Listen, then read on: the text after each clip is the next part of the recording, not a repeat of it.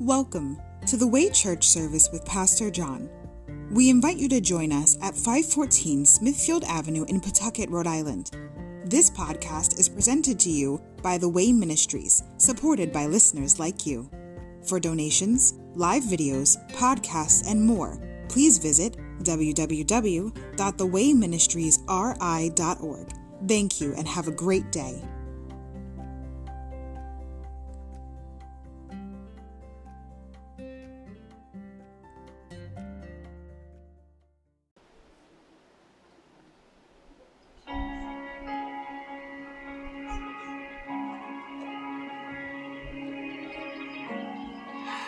Called me from the grave by name. You called me out of all my shame. I see the old has passed away. The new has come.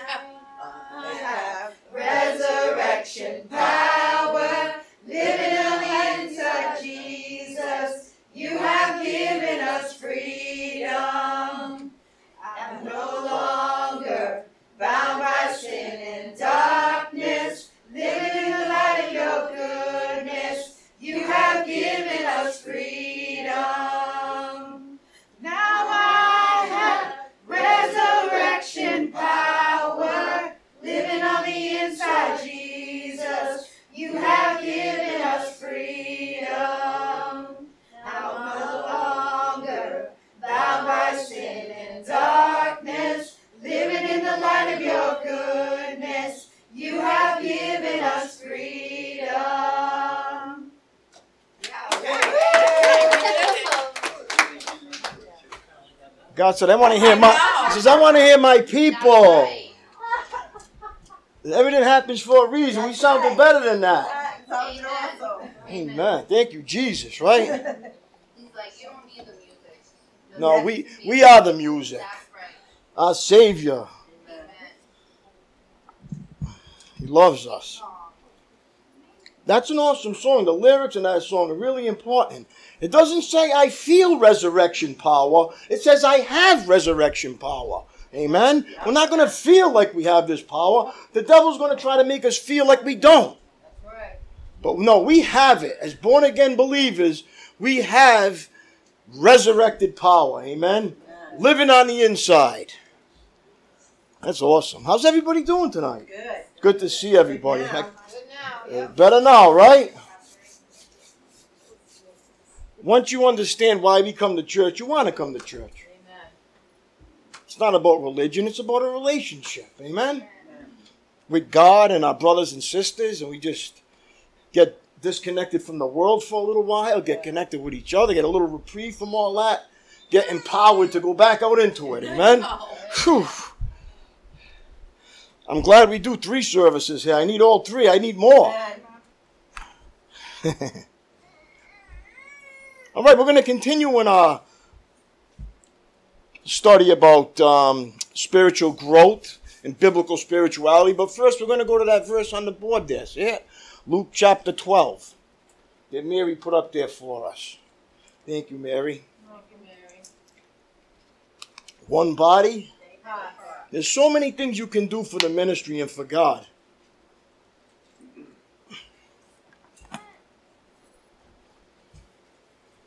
All right, we'll start in verse 35, and we're going to go a little bit further than she wrote there because there's a lot of good stuff in there. I didn't have room. Yeah, I know. I know. I'm going to keep the I context of the said, John will scripture. You know I will. I'm reading this, so I got to keep going on this. We can't cut this one short. Awesome scripture. We're going to go to verse 34.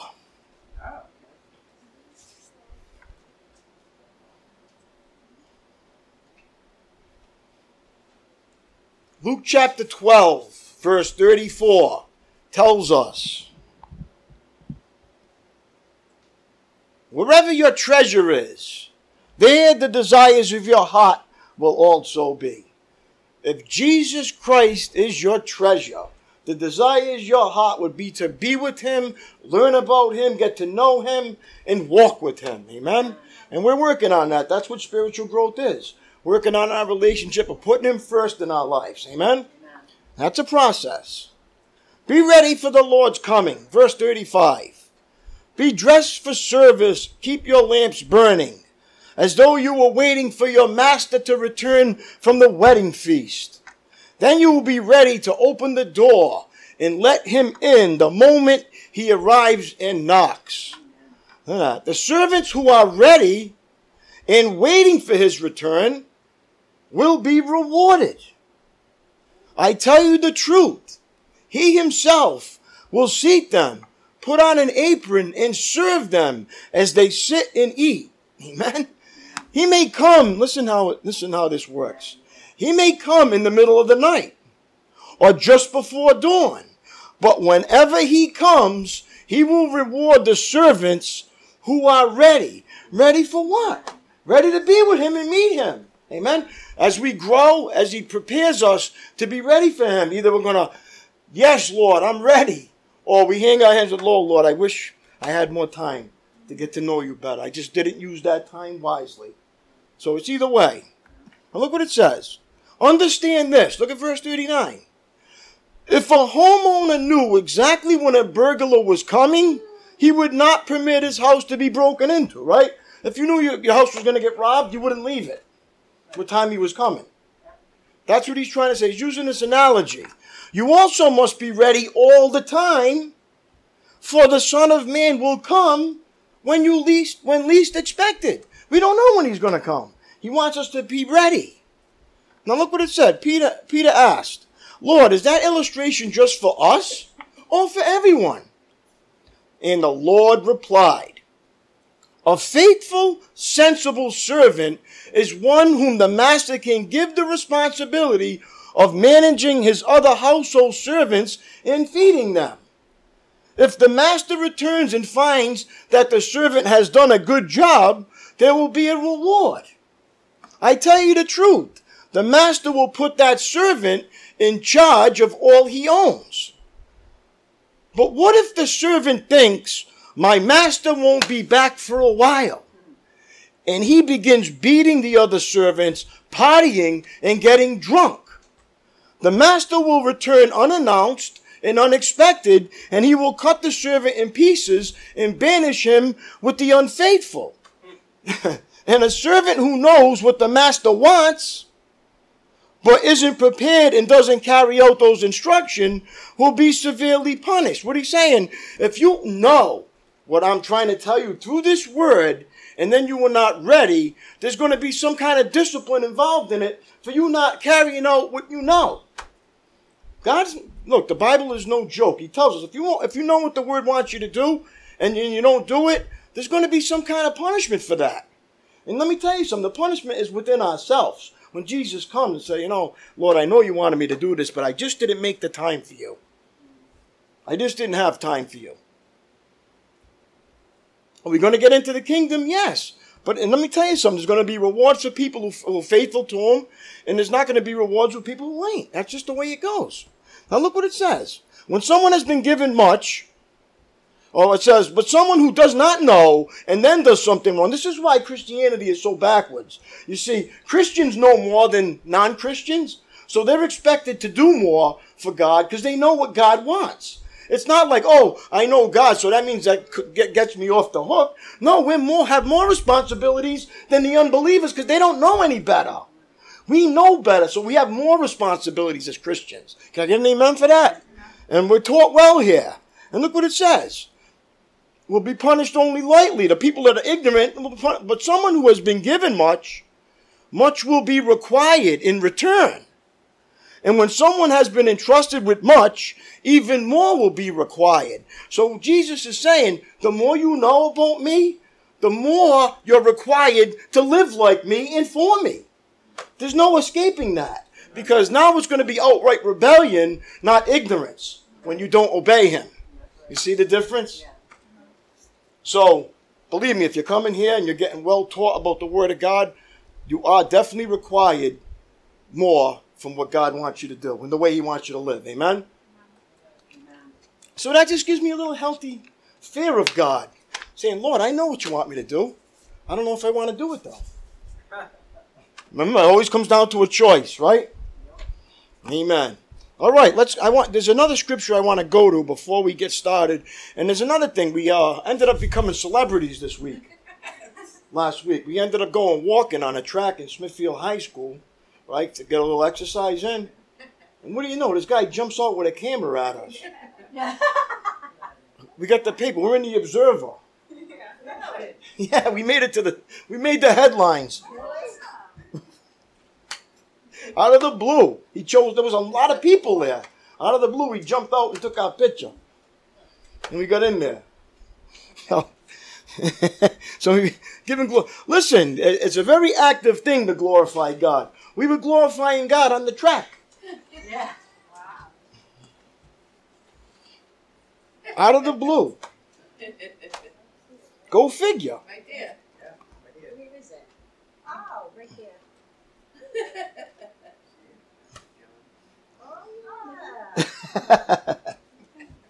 so, you know, what, you never know who's watching when you're not here.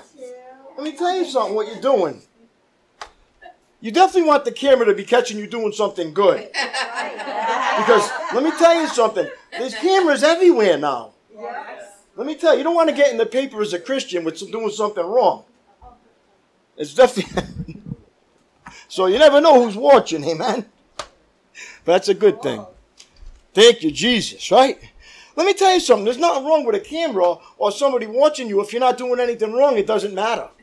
See, it's only for people who are doing wrong they feel like, oh no, I can't get a picture. Or, oh, I must be speeding. Oh, I don't want them cameras. Well, if you're not doing the wrong thing, the camera's not going to harm you.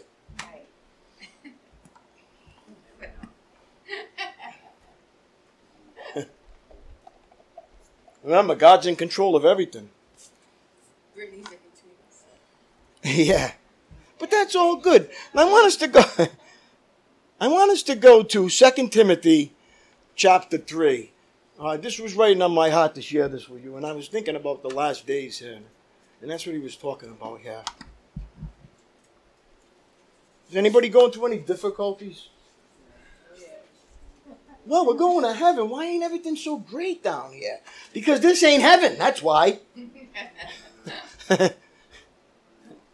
If you understand the Bible, we're just passing through this life. And I'm saying, good thing. Good thing this ain't my permanent home. I don't want to get stuck down here. I know. No kidding.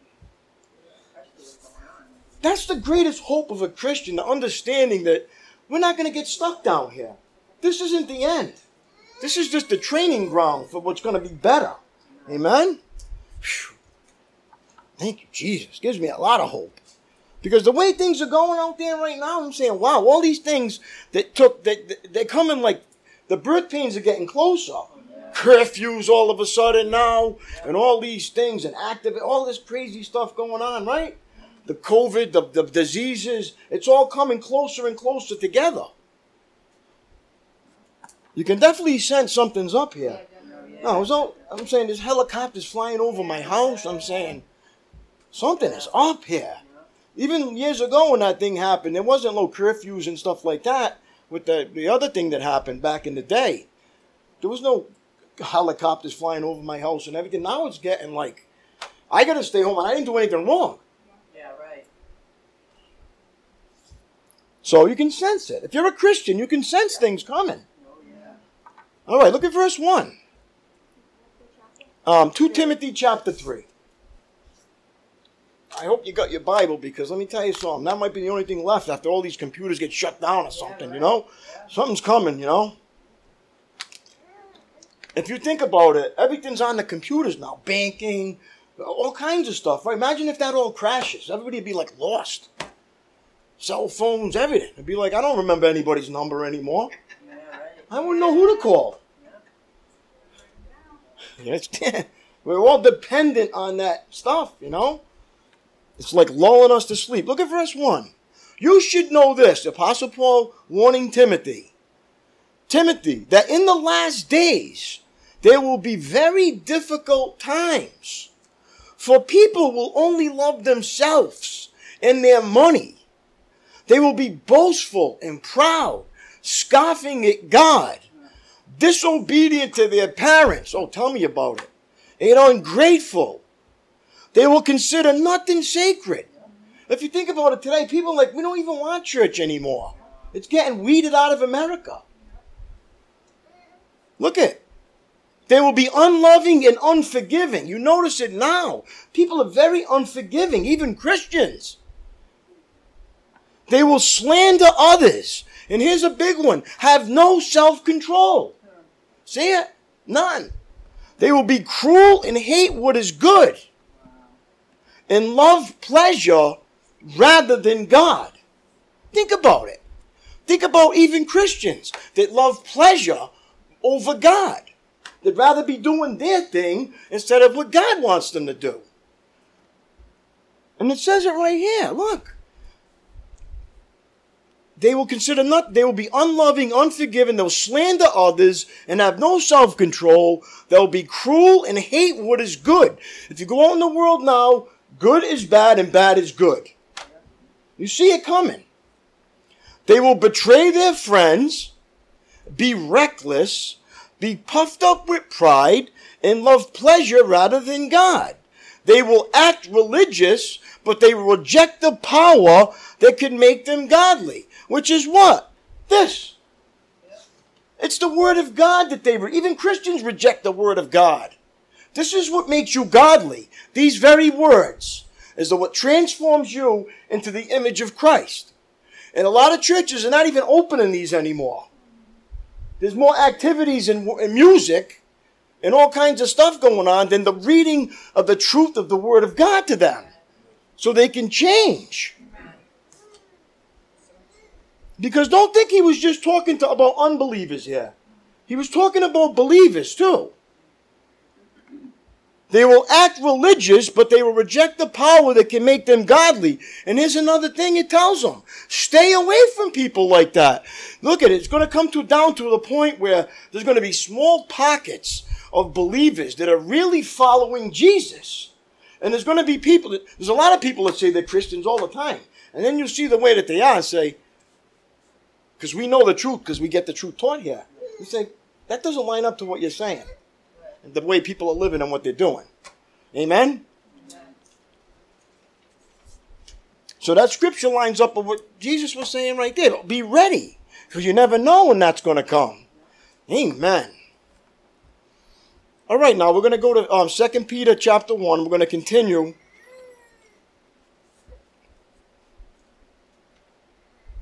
We're going to talk about this, what he was talking about here, so we can get the context of what I'm going to be talking about. Yeah, you know. Yeah, we're not. Yeah. I, I get it. Relax. We're to get there. Relax, Laurie. We're to get there.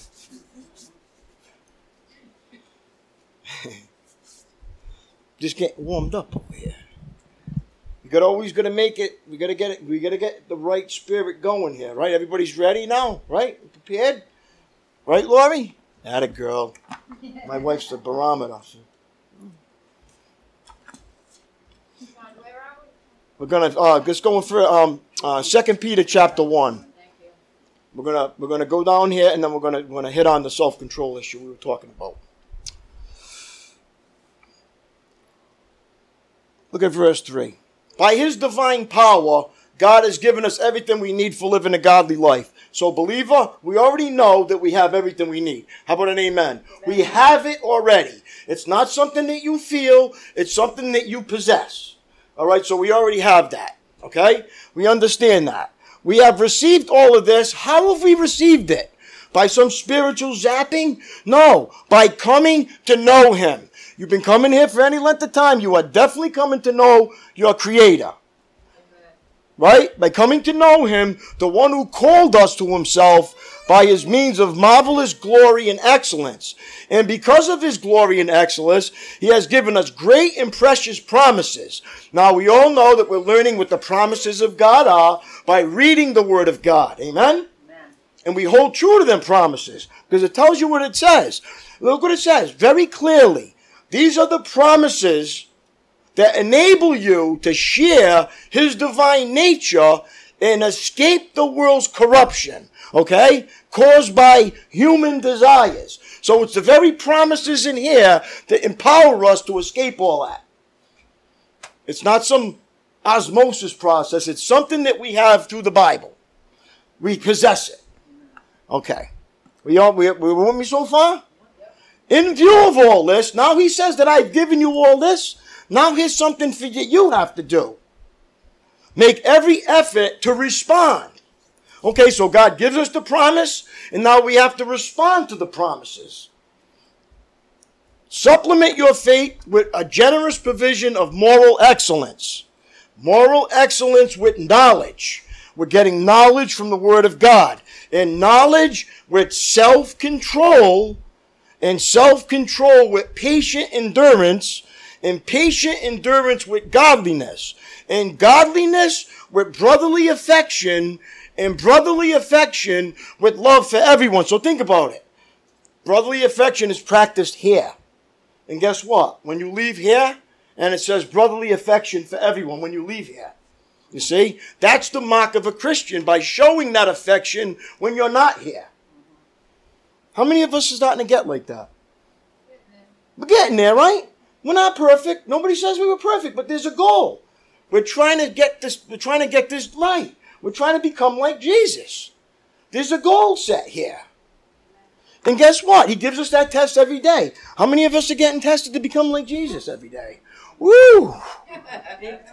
That's an honor. Believe me, it's an honor when you come against all these because he's seeing that you're counting you worthy of answering the call. That's awesome that he knows that you can do it. Amen, right? Jesus knows that we can do it. Or else he wouldn't tell us he could, that we could. Okay. And, uh, and look, look what it says. Look at verse 8. The more you grow like this, the more productive and useful you will be in your knowledge of our Lord and Jesus Christ. But listen, there's a problem for those who fail to develop in this way, are short sighted or blind, forgetting that they have been cleansed from their old sin. What do they mean, forgot? You forgot that your sin nature's been dealt with and washed away. It's no longer controlling, has to control you anymore. And when it does, you forgot that it's been taken care of already. Amen? These are the things. These are these are these are the only thing that holds us back from living the way God wants us to live. It's just the lack of understanding of this when the trials come. Now look what it says. So, dear brothers and sisters, work hard to prove that you really are among those God has called and chosen. Do these things and you will what? Never fall away. Amen. Then God will give you a grand entrance into the eternal kingdom of our Lord, Savior Jesus Christ. All right, now let's talk about this. All right. We went over some scripture about self control, right? about some principles that can help us to gain this self control. How many of us need that self control? You know it as well as I do. There's areas in our life that we have no self control over. They contr- our sinful nature is still controlling us. We need to what? Conquer that. Because the Bible says that we already have it. All right, self control. The fruit of the Spirit is the change in our character that comes about because of the Holy Spirit's work in us. Okay? We do not become Christians on our own. We cannot grow on our own.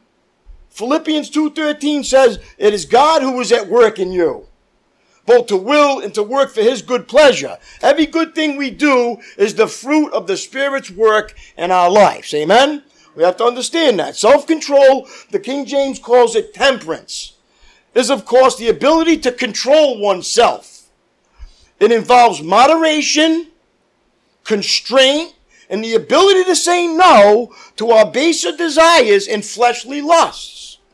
One of the proofs of God's working in our lives is the ability to control our own thoughts, okay, words, and actions. It's not that we are naturally weak willed, but our fallen nature is under the influence of sin. Amen? We understand that. The Bible calls it being a slave to sin, which is Romans 6 6. Okay?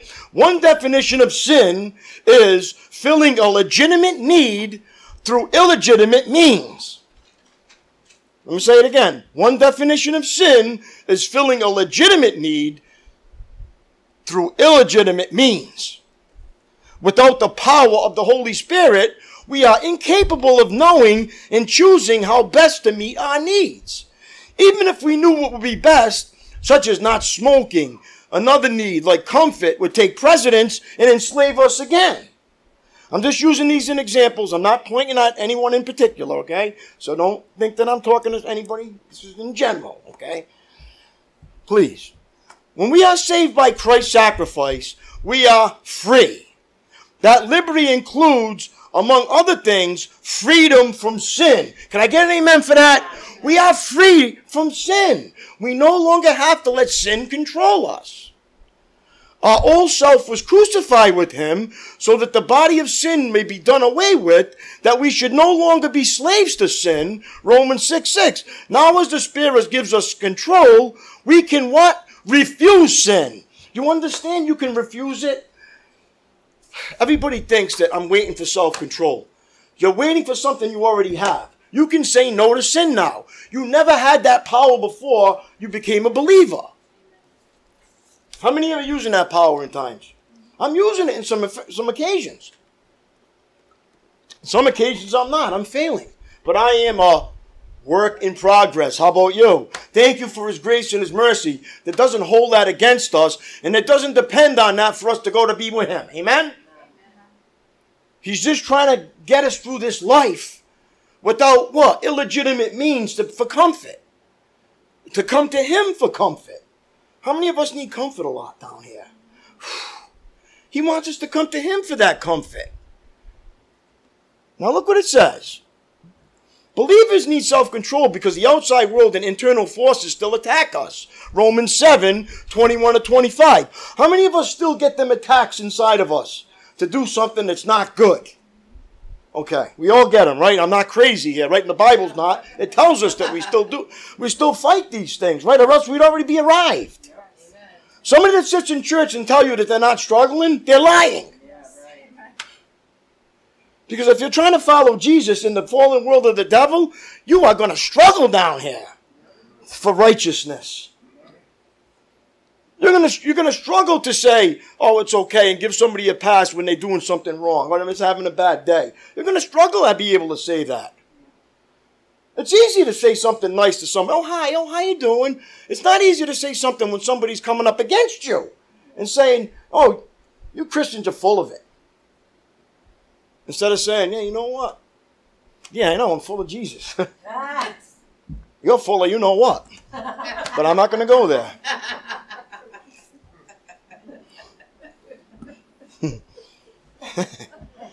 ah, good. I got a laugh out of somebody. All right, lighten up, believers, okay? We're not going to hell, we're going to heaven. Amen? All right. Just think about that. We're not here to get enslaved. We're here to get delivered. Amen? Okay. So don't take anything personal. These are all things to encourage us and let us know that we can do it. I can do all things through Christ who strengthens me. Amen? We're empowered by the Holy Spirit.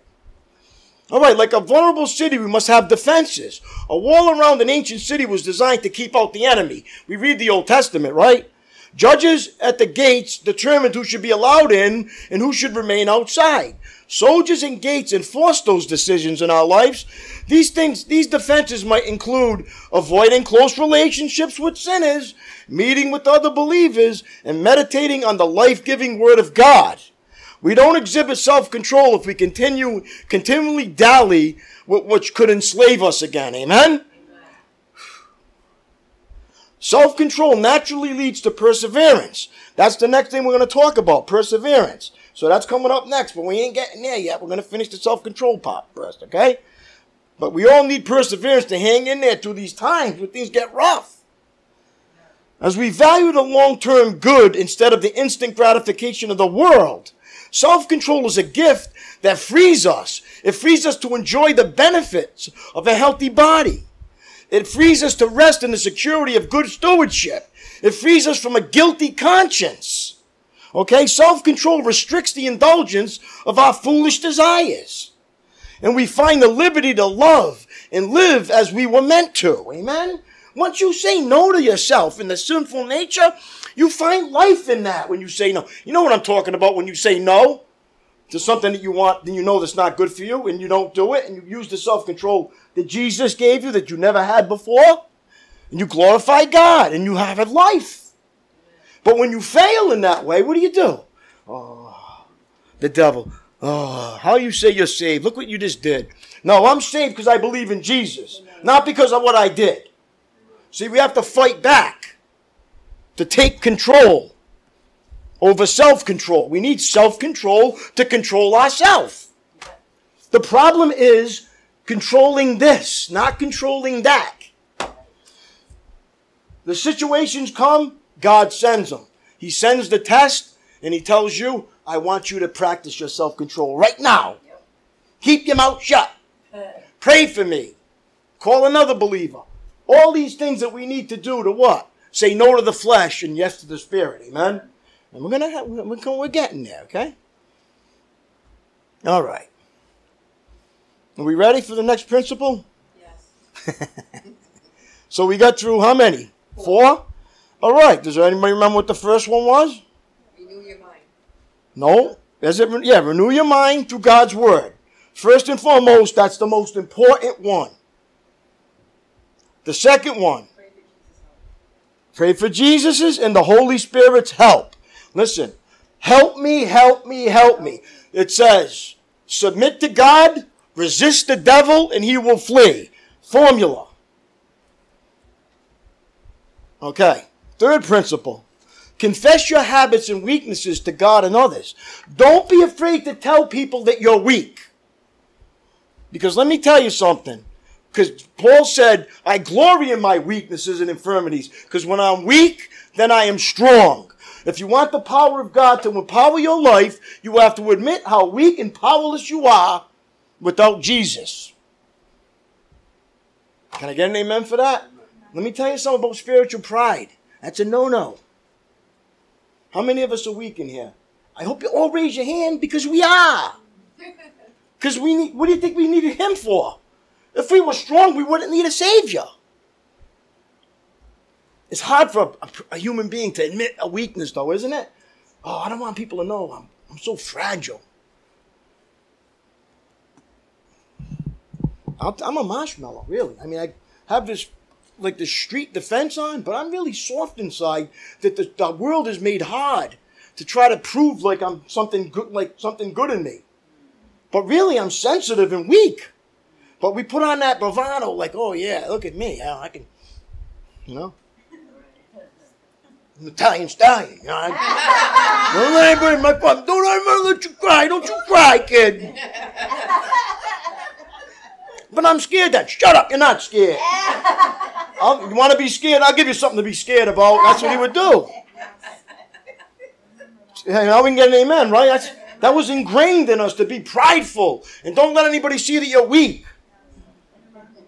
Just imagine you're out there with your friends and you start crying. Oh my goodness.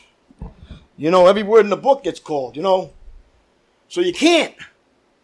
But the truth is, we are. And God knows it, but when you become a Christian, He wants you to become transparent and say, that, you know what? Man, I can't overcome that anger, that bitterness.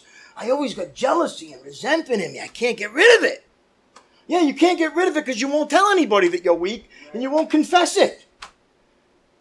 Because you come to church with a church face on. All right, so we got that one down, right? All right, now the, the fourth one is what? To identify them and remove the triggers. Check yourself and not your, not other people every day to see what triggers your sin nature to awaken. Okay? Well, let me just, there's something I want to talk about about that one. The best form of self control one time might be fleeing. That's what it's saying. Fleeing. I'm going to just talk about this. We all face temptations to sin. Amen? How many of us don't face temptations to sin? Okay. We're all on the same page with that one? Okay, thank you. All our lives, when confronted with temptation, we must strive as far as possible to get away from it. Flee, even if you think you have a lot of self control, don't put it to the test unnecessarily. Consider some of the things we're told to flee. Flee from a stranger, a teacher of lies. Flee sexual immorality, as Joseph and told, told literally to flee in Genesis 39 12. Flee from idolatry, right? Flee all kinds of evil. Flee also youthful lusts. John 10 5, Corinthians 6 18, 1 Corinthians 10. We need self control to avoid not only outright evil, but also too much of the good things too. You see, even things that are good, we can take over the top and they can become bad. That's why self control works both ways. You can become uh, over the top health freak. I used to be like, I said, oh my God, if I can't get to the gym, forget it, don't even talk to me. If I can't do that, mm, I'm miserable. And it's like, you don't do it for that. You do that so you can be healthy. Instead, it's more poison. When you don't do it, you feel worse. So it doesn't have any benefit that way. So we end up losing self control in that area. It's called balance. That's why we need the Holy Spirit. If you don't have the Holy Spirit, you can never achieve that balance we need. Like I wanted to go walking today, but I couldn't. I had to put my storm door up in my house, or else forget it. I had, had other things that took, took precedence over that. But before I would have said, I would have ruined my day if I had to do something that took its place. But I understand that God said, no, listen, don't worry, you'll get to that. This has to do, you have to do this right now. And I was okay with it. It's called self control. Say, okay, I'll get to it tomorrow. And if I can't walk tomorrow, I have to do it Monday. What am I going to do? Instead of getting what? Oh, I didn't get my way. Get miserable and cranky and then start talking to people bad and having a bad testimony for the Lord. Amen? It's called going over the top with it. And that was something that's good for you. It's good to take a walk. Remember Forrest Gump? He walked. I don't know how long he walked. He, he didn't stop. I think he crossed the country. I think he, he had like a bear down the head, right? I think he went a little over the top with that one, right? People often lack the self restraint to stop when they should. People overeat, overdrink, overspend, and overindulge in lots of things. We must rule over our appetites rather than letting our appetites rule over us. Overindulgence can lead to intoxication, addiction. In either case, a person is then really out of control. A lot of people think that I'm addicted. No, listen, you're out of control when you can't control something.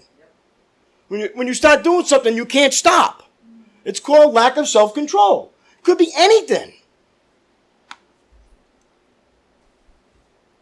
Self control often, often means resisting sexual temptations, a subject addressed many times in the Bible. Tragically, standards of morality and modesty are plunging around us.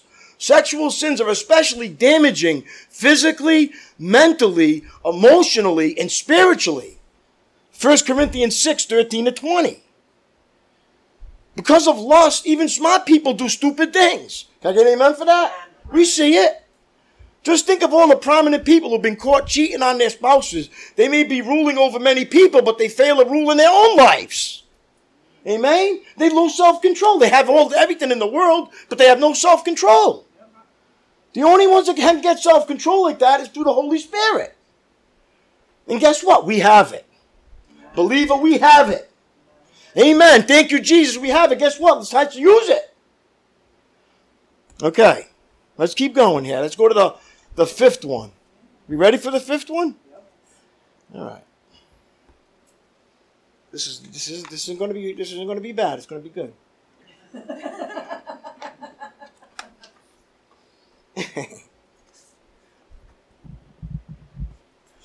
the fifth principle.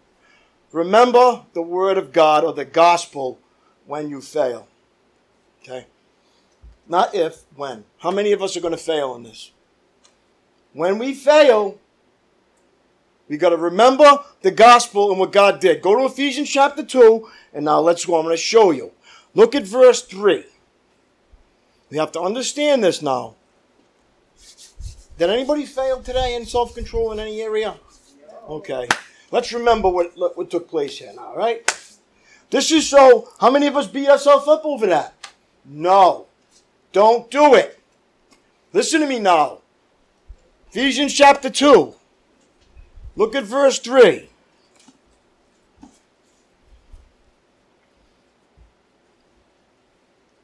Remember this. All of you used to live that way, following the passionate desires and inclinations of our sinful nature. By our very nature, we were subject to God's anger just like everyone else. Look at verse 4. But God is so rich in mercy and He loved us so much that even though we were dead because of our sins, He gave us life when He raised Christ from the dead. It is only by God's grace that you have been saved. Amen? We have, what you just sing today? Resurrection power. You are alive again. I don't care how much you failed, you are still have resurrection power. Don't let the devil tell you you don't because you failed. Amen? Don't let that happen. Just remember the scripture. Look what it says. For he raised us from the dead. What's that? From our sinful nature, along with Christ, and seated us with him in the heavenly realms because we are united with Christ Jesus. So God can point to us in all future ages as examples of the incredible wealth of his grace and kindness towards us as shown in all he has done for us who are united with Christ Jesus. Who, how many of us are united with Christ Jesus? All of us. When you fail today, you're still united with him. Don't ever forget that. That's why you have to remember the gospel. The devil wants you to think, how can you be with Jesus when you just did that? And guess what? Believers get caught in that. And they get what? Downcast. And they, they question their salvation. How many of us still question our salvation at times? Look, we're saved from the penalty of sin the moment we believe. But the power of sin is something, our sanctification, that we're getting delivered from daily. Every day as we get closer and closer to Him, we're getting delivered from our sin nature. Some days I'm good, some days I fail miserably. Can I get an amen for that? Look, because I'm going to be up here telling you that, okay? I fail. Do you? It's okay to fail. Right? Thank you, God. He's not holding that against us because it says in Second Peter, they forgot that this old sin has been dealt with. Look, your past, present, future sins are done, dealt with. You're the only one that keeps remembering them. Okay? When you fail, you keep the devil keeps reminding you how bad you are. He never lets you remember your victories. Look at think of all the times when you were victorious with Jesus and you did say no and you did glorify God and you fight back and say, No, I might have failed right then, but God covered that and I'm forgiven. And tomorrow's going to be better. It's a positive attitude from the scripture. Look what it says. Look at verse 8. God saved you by his grace when you behaved. If that was the case, listen, if that was the case, none of us are going to heaven. Understand that. When I bicker with my wife, that doesn't mean I'm going to hell. I bickered with her today.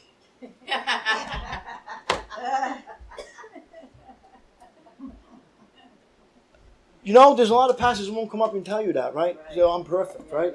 No, no. I failed miserably. They tell me I, I bought a 45 minute installation storm door that took me 45 hours to put in. So I wanted to get the door and throw it. All right. All right? Yeah, 45 minutes if you're an Andersen specialist that's been doing it all their life. All right, so now we can understand that we're all know we're on the same boat here, okay? Thank you. Breathe, believer. That's why we love coming here, right? Because we know that we're not perfect, but we're trying to do what God wants us to do, and He's given us the power to do it, but we fail at times. And here's where His grace and His mercy comes in, not as an excuse, as just a reality of our fallen nature.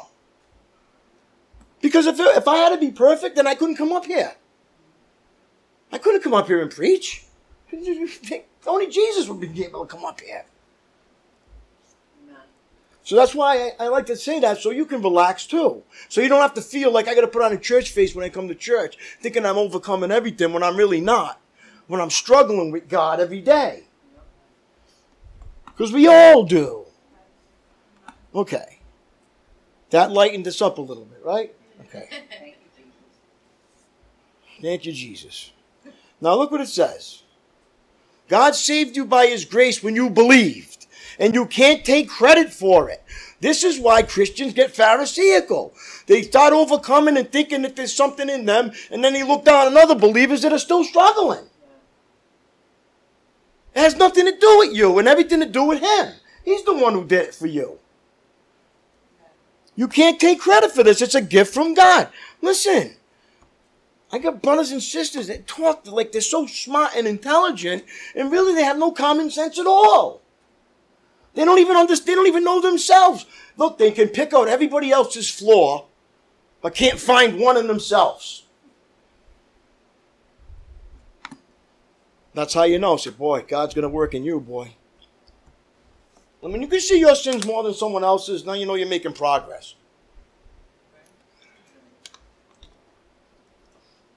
Like I always say, when you see when you see somebody else sins all the time, those are really yours. God's trying to show you. And you can't see within yourself. You say, "Oh, I would never do that." Really? Well, you probably thought about it. You might have not have carried it out, but Jesus goes way beyond to what the action to the thought. You hear it all the time. I would never do that. Be careful what you say. Look, you can't take credit for this. Look, it's a gift from God. God's not an Indian giver. Look, I'm going to heaven. I believe in Jesus. I'm going to heaven. It's a gift. Whew. Thank God it didn't depend on my performance. Do you know that don't depend on your performance to go to heaven, right? But why does it always, how come when you fail, you think that you're not? Because the world is based on performance. And even churches are based on performance, sadly enough that a believer comes in that's beat up by life and say, oh, you should have, you know, you know the scripture, you should know better. No kidding, we should all know better when we do. That's the last thing we need to hear. We need, it's okay. I did the same thing. I'm just like you. We're nothing but dust. See, with spiritual pride will crucify the church. Oh, I'm always here on time. They're always late. What's wrong with them people? You know, but there's something wrong with you too that they do right, right on the money. Get it? We all have flaws somewhere else. To pick on someone else's is always like this. And say, well, what about mine? God's trying to point out, what about your flaws? Why don't you take a good look at them? Maybe you can overcome them. Instead of looking at theirs, which you can't make them overcome. Only Jesus can. Okay. Hallelujah, right? Lighten up, believers. Stop picking on people. Stop picking on yourself. See, here's the thing when you beat yourself up because of your sins, you're going to beat other people up because of theirs. That's why you have to understand God's unconditional love for you, and that when you fail, to remember what He did for you. It's important. Look, you can't take credit, it's a gift for God. Look at verse 9. Salvation is not a reward for the good things we have done. Listen, you can't become a super Christian. God doesn't see it that way. You can come to church diligently, read the Bible every day, and there could be someone out there that can't get here, he doesn't see him any different. It's not based on that, and we think it is, but it ain't. It's all based on what's in your heart. You can't like be religious with God. He doesn't want to hear that. Even back in the Old Testament, remember? Your worship is a fast. You come, you worship me with your lips, but your hearts are far from me. You come to worship me, then I go do my evil stuff after, thinking it was okay to do that. Don't think the New Testament was escaping from that. No, he was telling us how bad it is. Now look what it says. Salvation is not a reward for the good things we have done, so none of us can boast about it. Amen? For we are God. Look at verse 10. The next time you feel beat up by the devil, you read verse 10 because I'll tell you, most churches don't read this part of it. They read verse 8 and 9, but they fail to see why he saved you. For we are God's masterpiece. Who, me? A masterpiece? Yes. We are masterpiece. You're a masterpiece.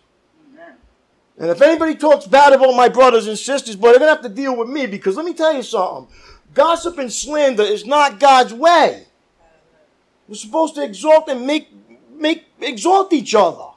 What about the good things we do for each other? When the time comes when somebody does something that might be out of character, Jesus gave him a pass. He said, Oh, maybe they're just having a bad day. What about all the good they do for the church? Different shift of mind. Look, we're God's masterpiece. He's created us anew in Christ Jesus. When you believe in Christ Jesus, you're born again. You are new. Look at it says, well, why did he save me? So we can do the good things he planned for us long ago because our sin nature stops us from carrying out God's will. So we had to deal with our sin nature and he did it at the cross. Now, now we're dealing with our sin nature down here. That's trying to consume us. Amen? How many want to get to the sixth one? Yeah, you want to get to it?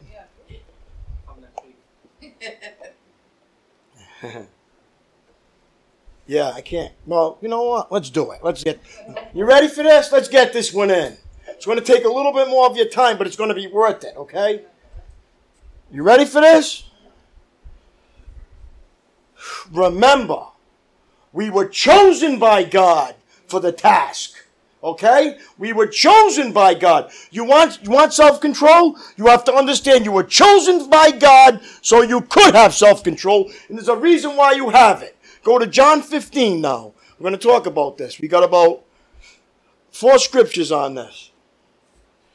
Can you hang in there with me for four scriptures? You think? Okay. Do you realize that you are chosen? Do you realize in this fallen world, He chose you and He says, You have self control. I'm giving you self control. I chose you because I know you can do it. You know how powerful that is? He chose you because He knows you can do it.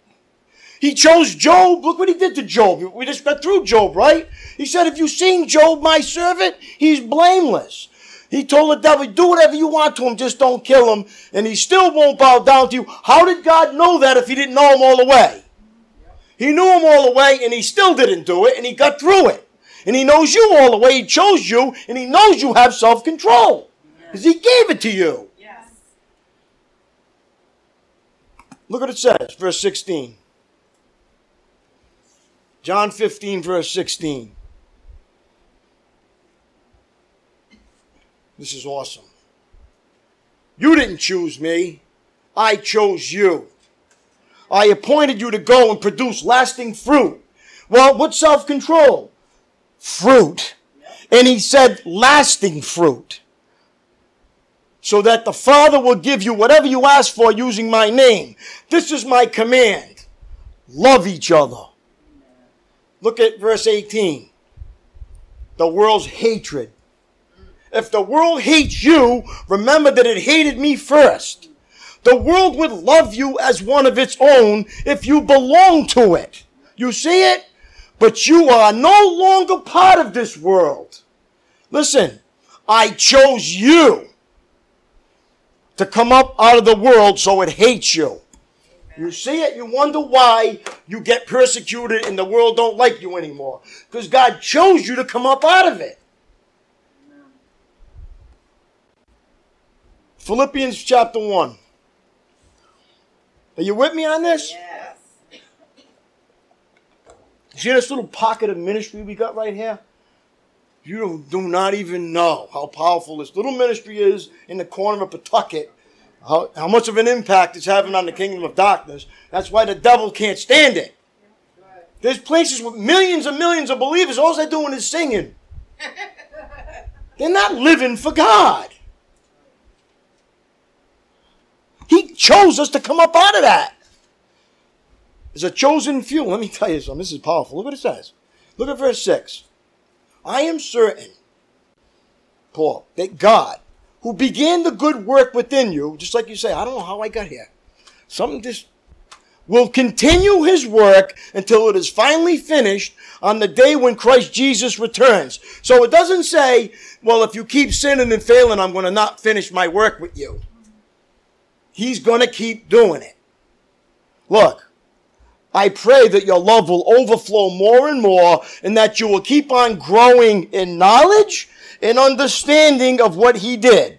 For I want you to understand what really matters. See it? This is what really matters so that you might live pure and blameless lives until the day of Christ's return. You see it? May you always be filled. Listen to what it says now. This is it right here. May you always be filled with the fruit of your salvation. What is the fruit of my salvation? The righteous character produced in your life by Jesus Christ. That's the fruit of your salvation. You're a new character, you're a born again believer, and you have Christ like character within you. That's what really matters. Not how many times you go to church or how many times you read the Bible. It's His character developed inside of you and lived out. See it? By Jesus Christ. Now, what does it say? For this will bring much glory and praise to God. All right, stay with me here now. Philippians chapter 2, verse 12. You got a few more minutes here, all right? We're almost through this. If you want the principles, you're getting them.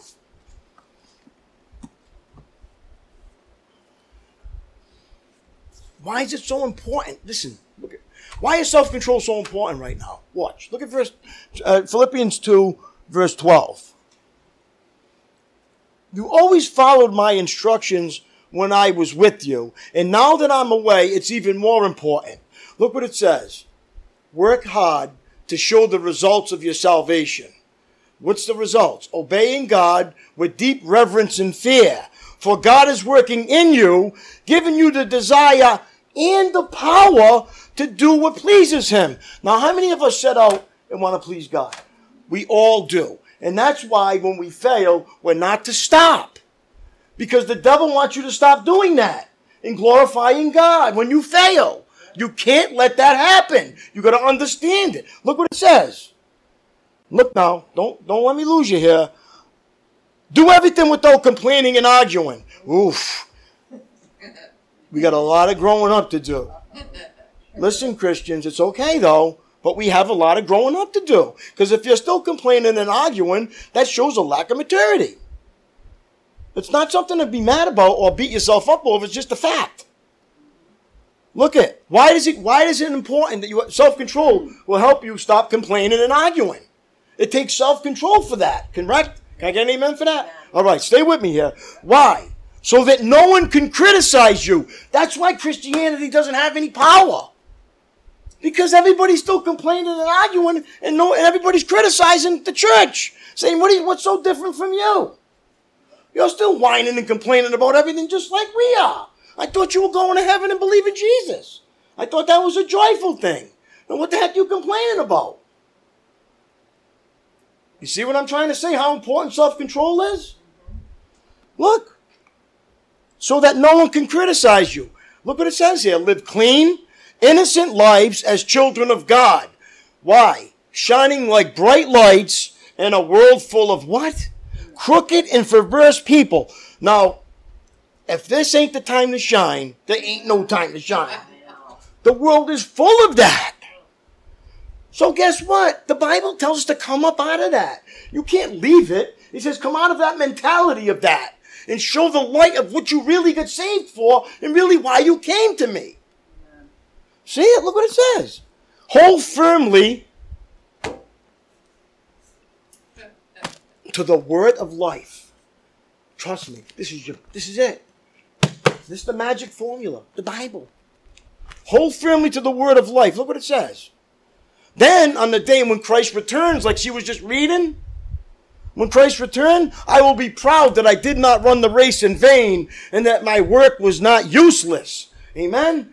We come here, I come here to build you up for this task of shining light full of people that are full of crooked and perverse. That's why we come here, to get empowered to do it. How many of us are up for the task? Amen. All right, we're we're gonna stop there. Thank you. God is good.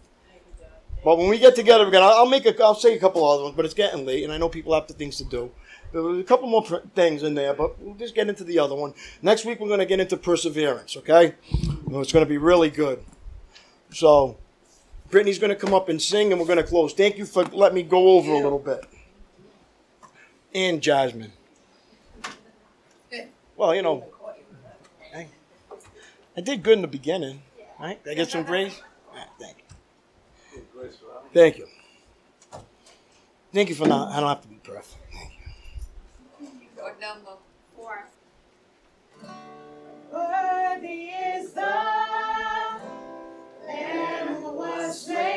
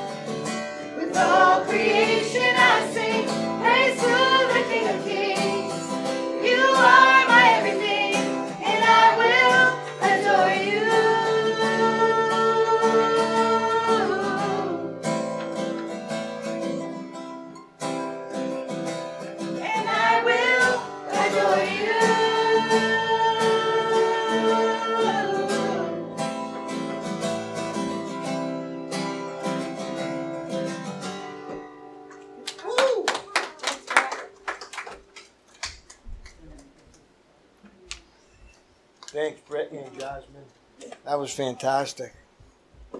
Thank you very much. Brother Wayne, can you close in prayer tonight? Thank you. Wayne's going to close us. Amen. Thanks, brother. Great seeing everybody. Have a great night. Until we meet again. God bless.